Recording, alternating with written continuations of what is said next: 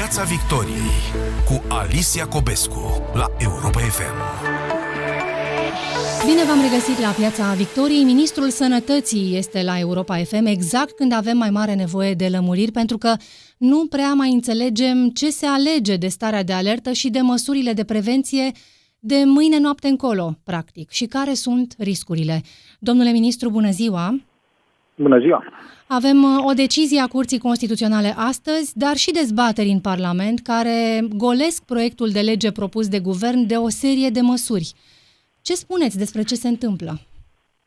Da, uh, după cum știți, președintele Claus Iohannis a decis să nu mai prelungească starea de urgență. Noi suntem uh, la începutul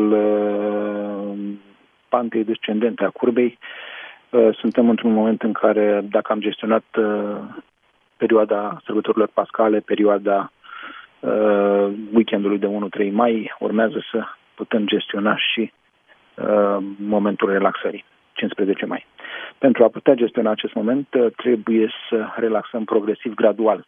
Relaxarea progresivă graduală trebuie să, trebuie să se desfășoare într-o, anumit, uh, într-o anumită stare administrativă pentru a putea gestiona și evenimentele neplăcute care pot interveni. Dacă urmărim ce se întâmplă în țările europene care au relaxat înaintea noastră, putem vedea o creștere a numărului de cazuri, iar dacă luăm modelul Coreei de Sud, vedem că au reintrodus restricții, închizând uh, baruri și restaurante, tocmai după relaxare.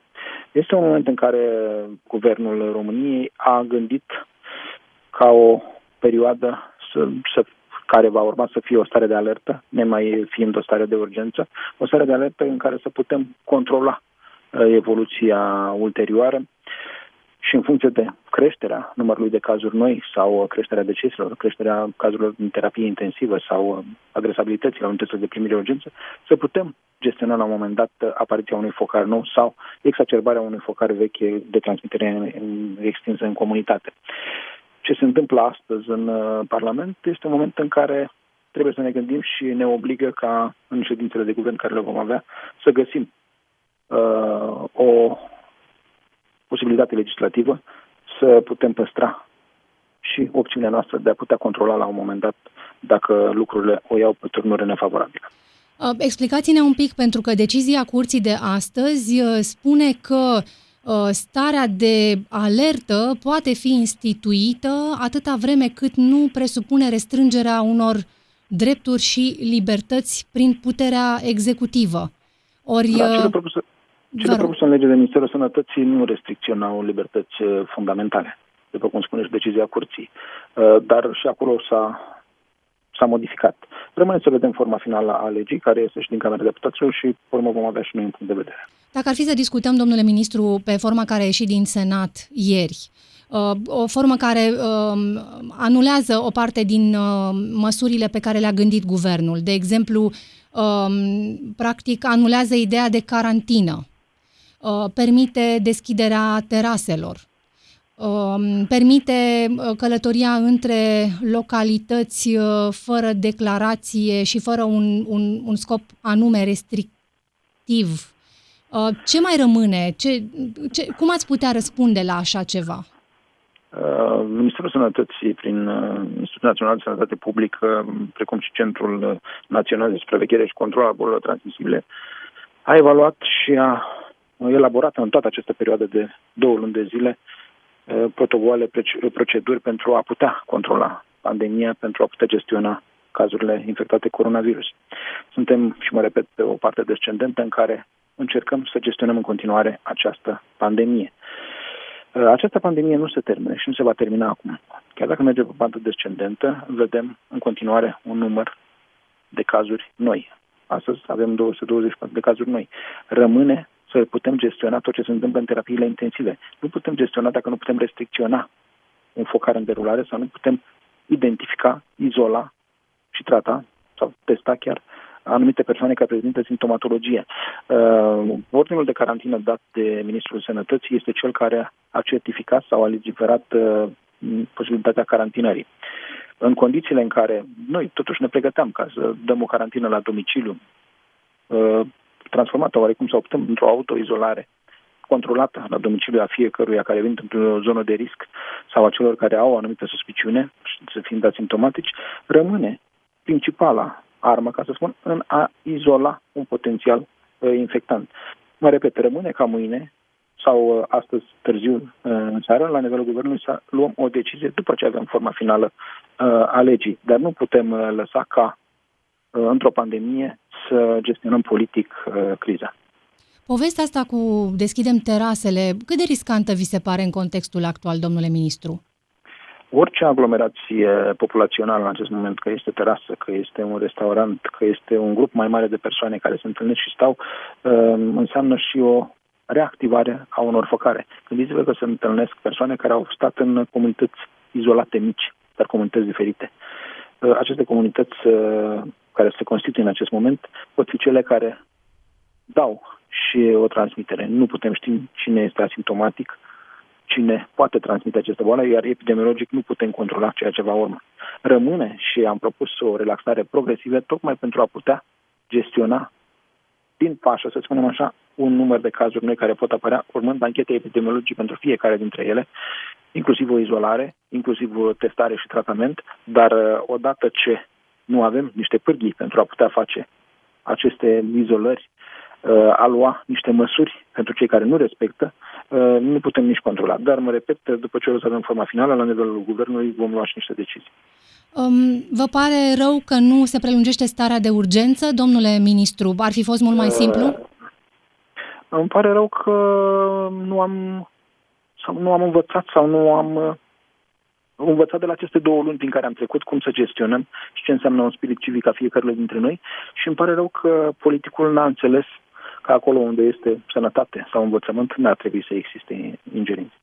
Cine nu a învățat, domnule ministru? Nu a învățat în primul rând factorul politic și în al doilea rând rămâne ca în zilele de după 15 să vedem dacă populația de rând, prin spirit civic, a acceptat și va accepta uh, acele precauții, acele reguli de igienă, distanțarea socială în continuare, până când vom spune că pericolul a trecut.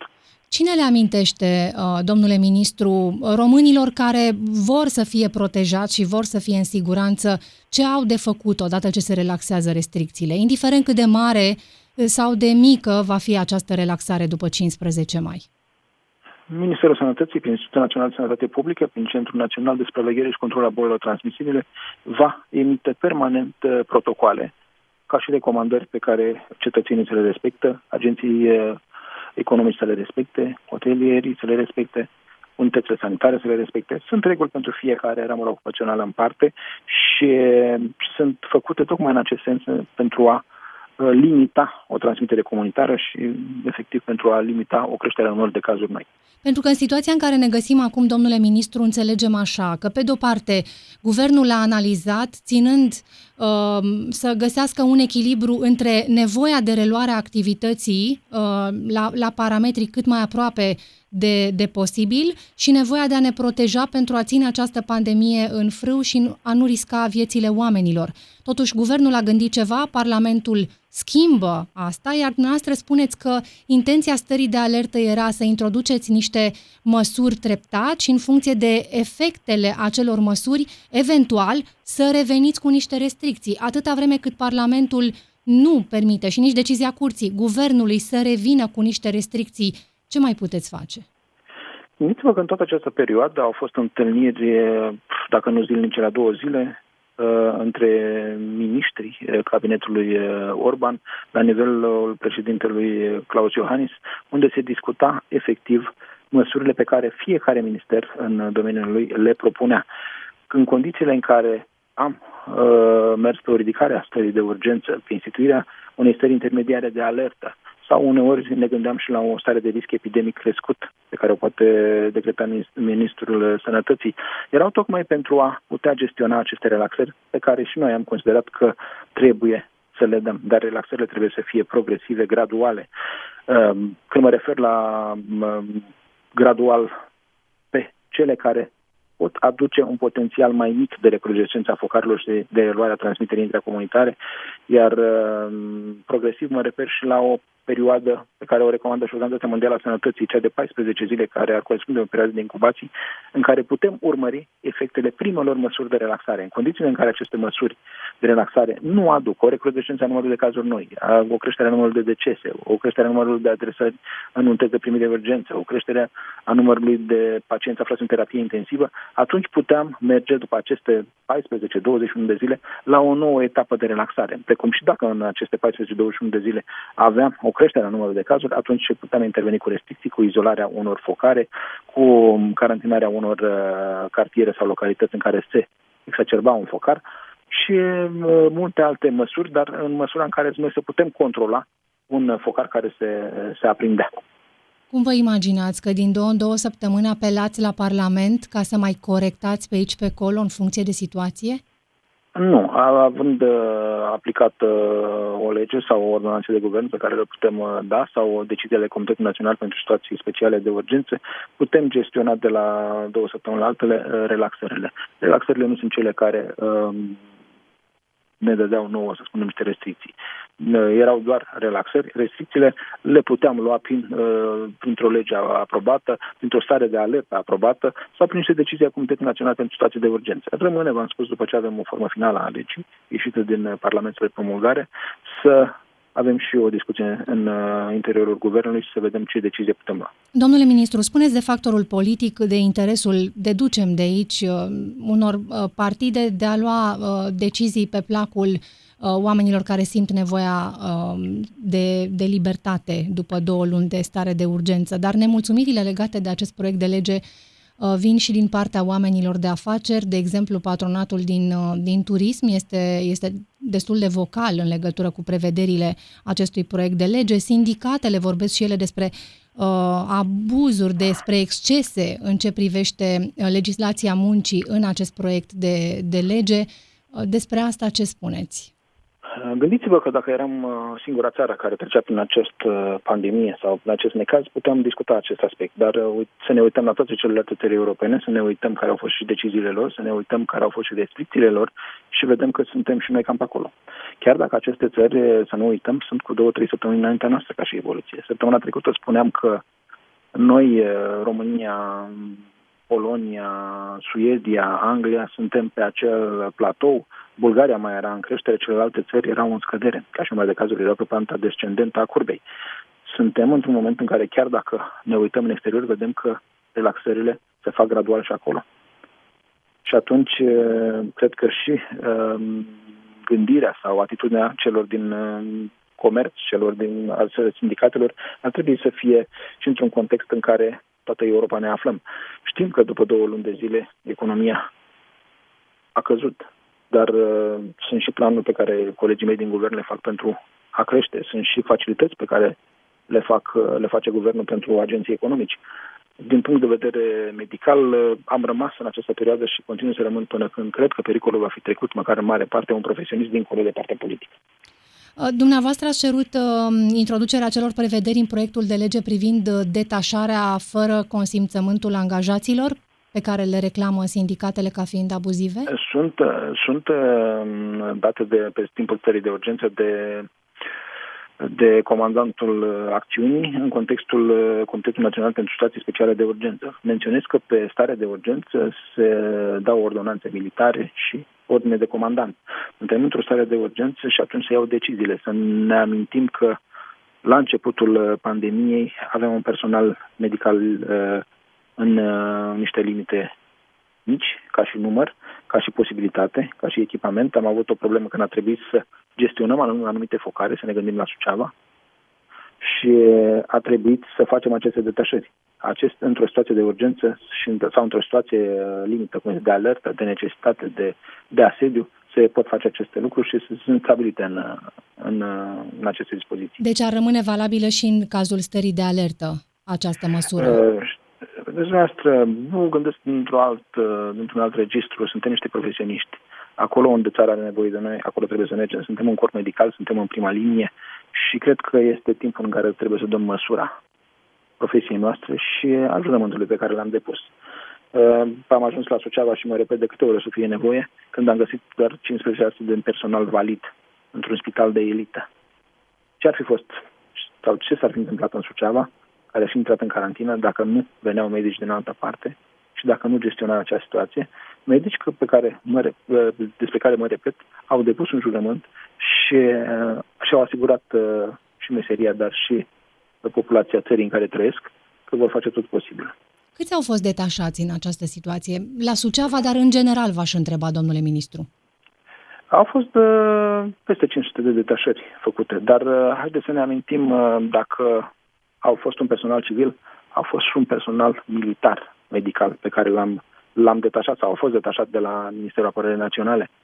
În, ca, în momentul în care personalul uh, medical civil nu a putut gestiona sau și-a răsat uh, incapacitatea la un anumit moment, nu că n-ar fi fost bun profesioniști, nu aveau rigoarea și, eu știu, acea constanță în a aplica uh, niște proceduri, niște protocoale sau a respecta niște reguli. Totuși, cariera, cariera în medicină, domnule uh, ministru, atunci când uh, ți-o asum, nu presupune disciplină militară, uh, cum presupune cariera în armată, dacă ai optat pentru, pentru această variantă. Cariera în medicină presupune disciplină mai mare decât în armată, că dacă mă întrebați mine, sunt chirurg și știu ce spun. Detașarea forțată poate fi asimilată unui ordin în armată, dar uh, în medicină cu ce Deta- poate fi? De, de, detaș, detașarea o găsim în orice unitate. Uh, eu știu că este medicală sau de altă natură în care se pot face detașări pe 60 de zile. Cu deci acordul, deci cu acordul angajatului. Da, da sunt, există, ne aflăm într-o stare de urgență. Stare um, de urgență este o stare specială. Știți să se fi intentat uh, procese statului român pentru detașări forțate în, uh, în această situație? Nu, nu știu, nu știu, nu știu. Spuneați despre spitalul din, uh, din Suceava că ați găsit acolo doar 15% din personalul medical valid. Știm că o bună parte dintre uh, medicii și asistentele de acolo uh, erau uh, contaminați cu noul coronavirus. Câți erau contaminați cu noul coronavirus și câți s-au retras pur și simplu din precauție? Gândiți-vă că am ajuns la Suceava când deja trecuse o primă parte, ca să putem evalua ce a fost înainte. Da, în condițiile în care avem uh, 1300 de angajați și mai erau vreo 200, gândiți-vă cam câți erau în izolare, câți erau infectați sau câți nu veneau la servicii. Dar mă repet, acolo am avut un cumul de factori în care partea medicală, uh, populația civilă, mulți, foarte mulți întoși din afara granițelor țării, Direcția de Sănătate Publică, managementul local al spitalului, autorități locale, n-au reușit să gestioneze, ba din contra s-a pierdut firul unei închete epidemiologice și astfel focarul a scăpat de sub control. A fost un moment în care era un spital pe care îl evitau toți sucevenii, tocmai pentru prezența în interiorul spitalului a infecțiilor coronavirus. Era un personal medical care nu știa dacă este infectat sau nu, dar Uh, bănuiau că sunt infectați, având în vedere că o mică parte, testați fiind, aveau uh, certitudinea că sunt infectați coronavirus. Era un moment în care Direcția Sănătății Publică nu mai avea aproape niciun angajat și nu mai avea cine să facă o anchetă epidemiologică, să poată izola un focar, să identifice niște contacti și a trebuit să apelăm în acest moment la uh, cadre medicale din uh, Centrul Universitar Iași. Iar în acest moment uh, țin să le mulțumesc în mod deosebit celor de la Catedra de Epidemiologie, doamnei profesora Zoicăi, domnului doctor Indrei, coordonator zonal și șeful DSP Iași, doamnei doctor Cimpoieșu, Diana, care este coordonator la SMURT pe Moldova, care n-a trebuit să li detașeze sau să le spui ceva ca să vină la Suceava. Dar spuneți-ne... un oraș sau un județ. Spuneți-ne dumneavoastră că practic ați lăsat o întrebare și ea rămâne retorică, eu nu am de unde să știu. Uh, spuneați că din 1300 de cadre medicale, doar 200 mai erau în spitalul din Suceava, restul fiind uh, ori în izolare la domiciliu justificată, înțelegem, domnule ministru, pentru unii? Um, ori lipseau de la serviciu. Nu știu, nu știu dacă justificată, fiindcă nu era. Gândiți-vă, din 1300, dacă mai erau 200, nu mai, deci nu, justificată nu avea cine să justifică, fiindcă cei care trebuiau să facă recoltările și erau DSP-ul nu mai existau. Deci 1100 de oameni stăteau acasă fără să aibă o justificare pentru absență? O parte dintre ei, uh, noi aveam 25 de medici care erau confirmați pozitivi și care erau și ei acasă. Bun. Unii dintre ei aveau niște, aveau niște internări de zi în clinica de boli infecțioase, sub tratament. Și ce Dar, faceți? Uh, ce măsuri luați pentru, pentru astfel de situații, domnule ministru? În uh, acest moment, la nivelul Sucevei, este o anchetă penală în REM. În afară de ancheta penală, administrativ vorbind, dacă un angajat nu se prezintă la serviciu, angajatorului ce face? Acel, acel spital avea un manager și avea un management. Ministerul Sănătății nu coordonează și nu urmărește. Noi când am luat spitalul și am dus uh, conducere militară, tocmai uh, pentru a pune pe picioare, urmând, și avem în zilele acestea un raport de la secretarul de stat care a fost acolo. Dar, mă repet, conform uh, legii, noi urmăream menținerea coordonării spitalelor. Aceste coordonări ar părea că legea nu o mai permite. Și atunci, uh, întrebarea noastră o pun și eu uh, celor care vor veni la conducerea acestor unități medicale. Ce vor face în continuare când vor vedea raportul nostru? Acest spital fiind în subordinea Consiliului Județean Suceava, nu? Da. Ce s-a întâmplat pe de altă parte, domnule ministru? Haideți să vorbim despre celelalte cadre medicale care au rămas în câmpul muncii. Ce s-a întâmplat cu bonificația pentru cadrele medicale care se confruntă cu cazuri de COVID? A fost plătită? După cum știți, se află în acest moment la nivelul uh, fondurilor europene evaluarea lor, fiindcă noi am uh, spus ramurile sau uh, spitalele unde se, unde se încadrează aceste persoane care au luat contact cu persoana infectată COVID sau cu cei care ulterior au fost confirmați COVID, rămâne doar la atitudinea pe care am lăsat-o șefului de compartiment să ne dea și numele acestor persoane. Și cât ar putea să dureze procesul ăsta? Ține foarte mult de cei din unitățile medicale. Noi am spus că în această lună să putem plăti pentru luna trecută și luna viitoare să putem plăti pentru această lună. Rămâne, v-am spus, doar uh, ca șefii de compartimente, managerii spitalelor să ne poată prezenta și numele acestor persoane care să poată fi uh, bonificate. Noi am mers la început o 75.000 de persoane în, într-o sumă de 120 de milioane de euro pe care uh, fondurile europene și ministrul Boroș ne-a asigurat că le primim de la Uh, Uniunea Europeană, dar rămâne în acest moment să vedem și uh, nominal cine sunt aceste persoane. Bă, explicați-ne un pic, suntem în 13 mai, dumneavoastră vorbiți despre plăți pentru luna aprilie, dar eu v-aș întreba uh, pe de o parte cât ar putea să mai dureze o evaluare pentru luna aprilie care s-a încheiat deja de două săptămâni și ce se întâmplă cu luna martie, domnule ministru, când aveam de asemenea COVID în România. La fel, noi așteptăm nominal listele prezentate de conducătorii unităților sanitare. Și n-ați primit de la niciun spital? N-am primit de la niciun spital. Așteptăm să se facă nominalizarea. Încă sunt discuții la aceste spitale care sunt persoanele. Noi, în cadrul legislativ creat ca să putem plăti, bonifica acești oameni care au lucrat. Mai rămâne să știm și care sunt acești oameni. Nu avem de la nivel central de unde să știm care sunt acești oameni. Uh, ce prevăd criteriile? Trebuie neapărat să fie angajați în spital destinat COVID? Uh, și cei de pe ambulanță, asistenții comunitari, medici de familie. Adică ce faci, de exemplu, dacă ai un spital în care au apărut pacienți uh, COVID, evident fără să fii conștient inițial că sunt purtători ai noului coronavirus și, ca, și cadrul medical a intrat evident în contact cu ei? Da, dacă a fost un pacient confirmat COVID, este acel șef de compartiment care va spune exact cine a fost în acea tură. Nu vă săcăie această întârziere a managerilor de spitale în a vă prezenta lista cu cei care în luna martie au avut pacienți cu noul coronavirus? Tocmai faptul că pentru care am cerut uh, prelungirea coordonării de către Ministerul Sănătății a spitalelor uh, de la administrației publice locale arată faptul că ne sâcâie, cum spuneți dumneavoastră, fiindcă trebuie făcută ordine și la nivelul spitalelor. Adică vă întreb ce semnal transmiteți către cadrele medicale care probabil că n-au habar că depinde de cineva uh, pus între ei și Ministerul Sănătății sau președintele Iohannis, că dânsul a anunțat prima oară această bonificație, statul da, român... Pot să le, le transmit că atâta timp cât vom avea management uh, pus pe alte criterii decât cele medicale sau manageriale, vom avea aceste sincope. Un angajat poate să facă ceva în legătură cu asta, domnule ministru? Angajații au făcut chiar și cereri către noi, în care reclamau faptul că poate un manager uh, nu-și asumă de frică să nu plătească acest bani sau face uh, preferențial acele liste. Puteți stabili un termen limită, totuși? Noi suntem cei care decontăm niște sume rămâne, noi am dat termenul uh, limită jumătatea acestei luni în care să poată veni cu acele liste să putem deconta banii. Gândiți-vă că acești bani noi îi decontăm de la Ministerul Sănătății, urmând a-i recupera din fonduri europene, în măsura în care proiectul rămâne eligibil. Deci disponibilitatea Ministerului Sănătății este, suntem uh, pregătiți să dăm aceste bonificații. Rămâne să știm și cui le dăm. 75.000 de, de, de oameni este uh, limita pe care ați stabilit-o în funcție de fondurile de care dispuneți sau bazându-vă Era, pe experiență? Nu, fond, fondurile cu care dispunem sunt de 120 de milioane de euro. care ajung pentru câte persoane și cât timp? Noi ne socotizăm 75.000, dar uh, disponibilitatea este și pentru mai multe persoane. Pentru mai mult de o lună sau e, e o sumă fixă? sau pentru, toată, dă... pentru, toată, pentru toată perioada COVID-ului. Noi ne adaptăm la cât, uh, când facem uh, proiectul european și facem solicitările, sunt, uh, ne adaptăm la cât preconizăm că durează această primă parte a pandemiei.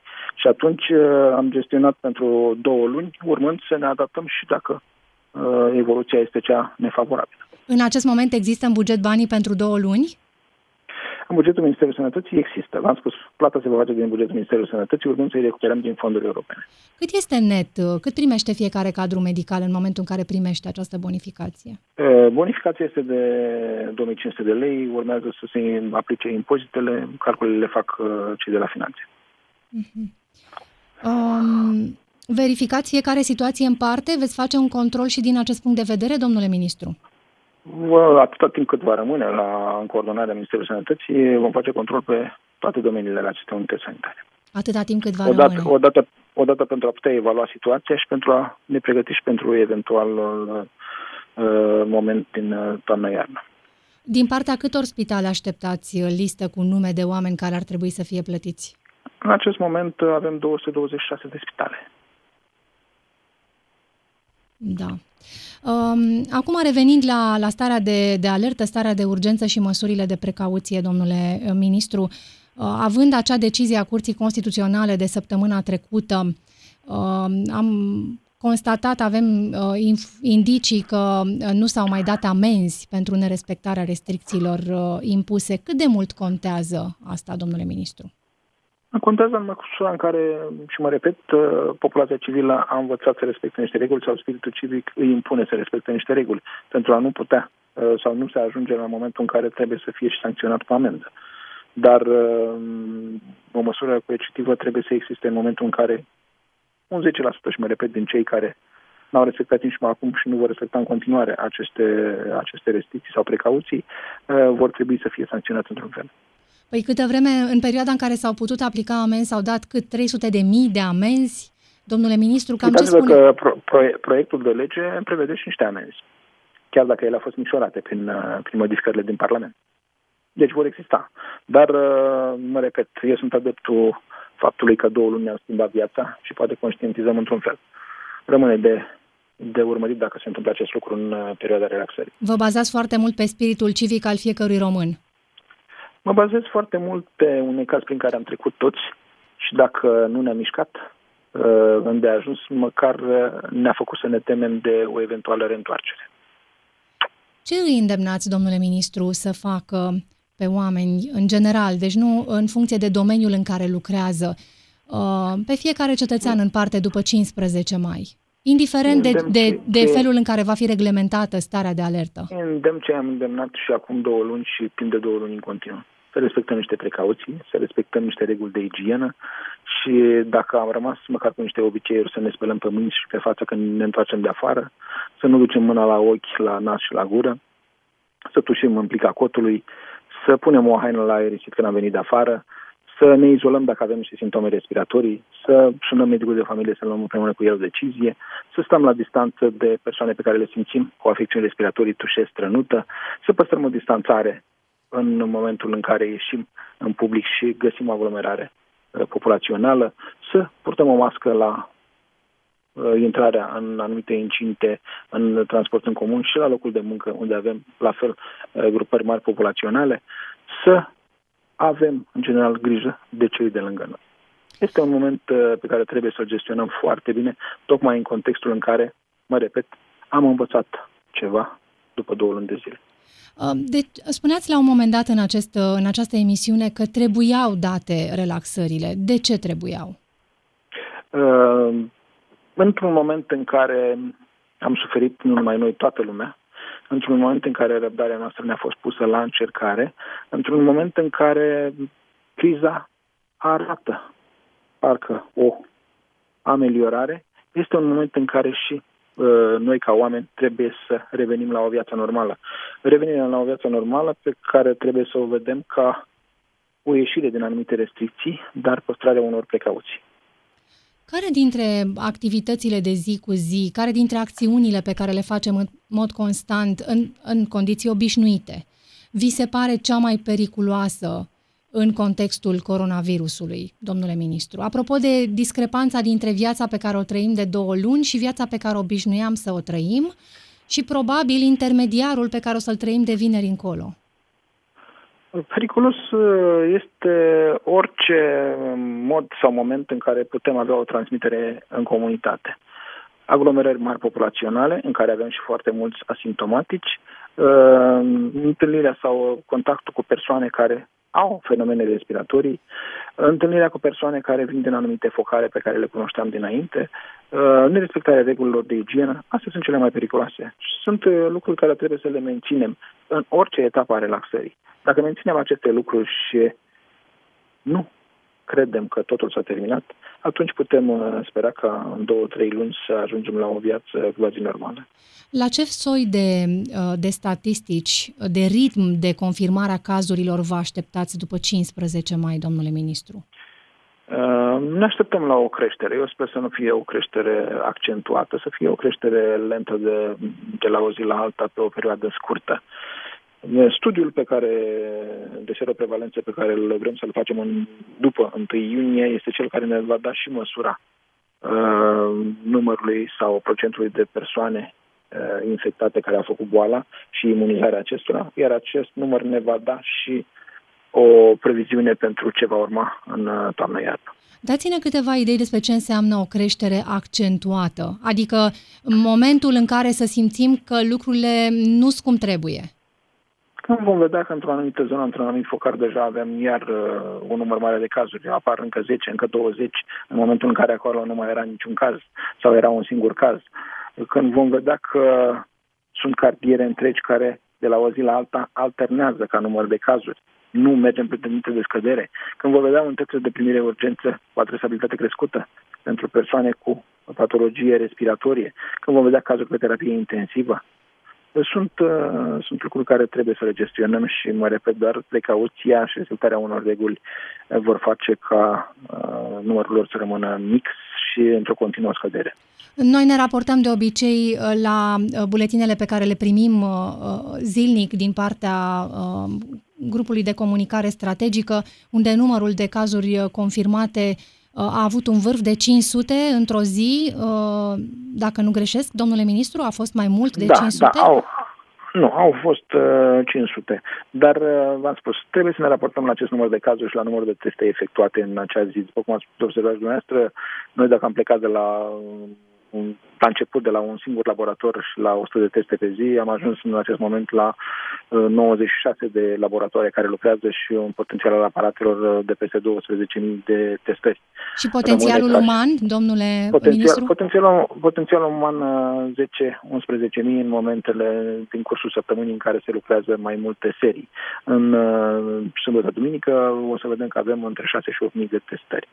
Pe cine Dar, testăm, domnule ministru? Pe cine testăm, de fapt, în momentul avem ăsta? Protocoale, avem protocoale făcute Explicați-ne de un pic. Sănătate Publică. Uh-huh. Deci uh, testăm tot ce înseamnă uh, caz simptomatic cu infecție respiratorie uh, inferioară, toate pneumoniile, chiar dacă n-au avut contact cu cu, cu zone epidemice. Cei care vin din aceste zone, orice izolat la domiciliu asimptoma, care prezintă asimptomatic și începe să prezinte simptome, orice carantinat care începe să prezinte simptome.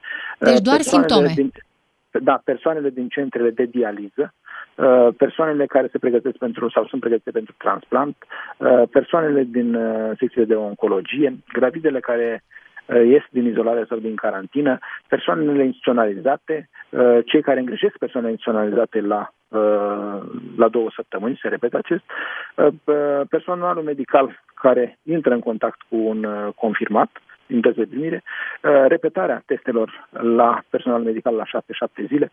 Uh, noi am adaptat și vom adapta în continuare uh, aceste protocoale la evoluția pandemiei. Explicați-ne un pic. Dacă starea da, de alertă da. va, va intra în vigoare uh, considerabil diluată din, din ceea ce uh, vedem că face Parlamentul, uh, cum veți preveni răspândirea coronavirusului de către oameni care sunt asimptomatici, dacă nu-i testăm? Deci, Deci gândiți-vă că asimptomatici, la un moment dat, suntem marea noastră majoritate. Testarea în masă sau un test astăzi negativ nu ne poate uh, confirma că nu suntem neapărat bolnavi. S-ar putea ca în două, trei zile să avem un test pozitiv. Gândiți-vă că... Adevărat și asta, nu, dar totuși... Nu, nu, nu, exclude, nu exclude boala. În, uh, noi uh, vedem anumite focare, evaluarea Institutului Național de Sănătate Publică a DSP-urilor din județele respective sunt cele care coordonează și uh, recoltează probe la persoane suspecte sau din anumite focare. Gândiți-vă că avem o persoană suspectă în contextul în care cel care locuia în casă uh, este pozitiv. Ce arată? Pozitiv. Ce da. arată statisticile? Uh, mă iertați, mai avem doar două minute din emisiune și uh, realmente mi se pare da. foarte important. Ce arată statisticile? Uh, câte cazuri de asimptomatici sunt raportate la cazurile simptomatice pe care noi le și testăm? Peste 60-70% din cazuri sunt asimptomatice sau simptome ușoare, de perceptibile. Gândiți-vă că anchetele epidemiologice evaluează fiecare focar fiecare focar uh, are un caz, princeps, contactii direcți, contacti apropiați și suspecții.